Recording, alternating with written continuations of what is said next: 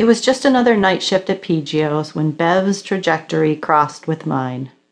The pact between Linda, Andrea, Jill, and me had stuck, and in less than a month I'd be making my third trip to Drummond Island. I needed to make some extra money, so I'd offered to be first in, which meant covering the bar and keeping the tips until a bartender arrived. I just punched in, and there she was blonde, skinny, wearing a dress with big abstract splotches, and perched on a bar stool like a tropical bird. Beverly Cynthia Mary Marcia Wojciechowski, pronounced, I'd learn soon enough, like, Where's your house key? Bud Light draft is a dollar nine, right? she'd said, pushing a procession of coins my way with a bony index finger an exchange of money and conversation over a blue Formica bar now seems as likely a place as any other to meet your best friend. Like me, Bev lived only a few miles from Peegeo's.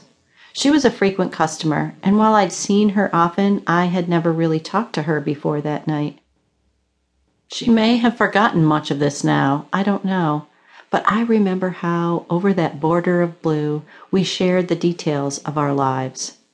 I was married with young children. She was divorced with grown children. I worked nights as a bartender and waitress. She worked days as a legal secretary.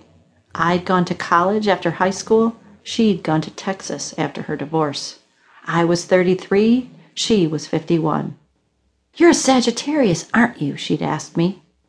I didn't put much stock in astrology, yet was impressed she'd guessed me right on her first try. Me too, she'd said, slapping the bar in triumph. We're exactly alike. It would be months before I would reveal this to Bev, but before I met her, I felt a bit friend incompetent. Linda, Andrea, and Jill were solidly in my life, yet it was still my way to keep everyone, even the three of them, at a distance. There were reasons for that. Blips I thought of as unavoidable grooves, worn into the friend making receptors in my brain.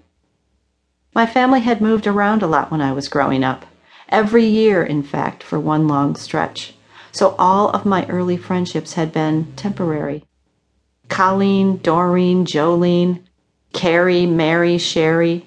My childhood friends had blended into a hazy summer carousel of braids, cut off jeans, and banana seat bicycles.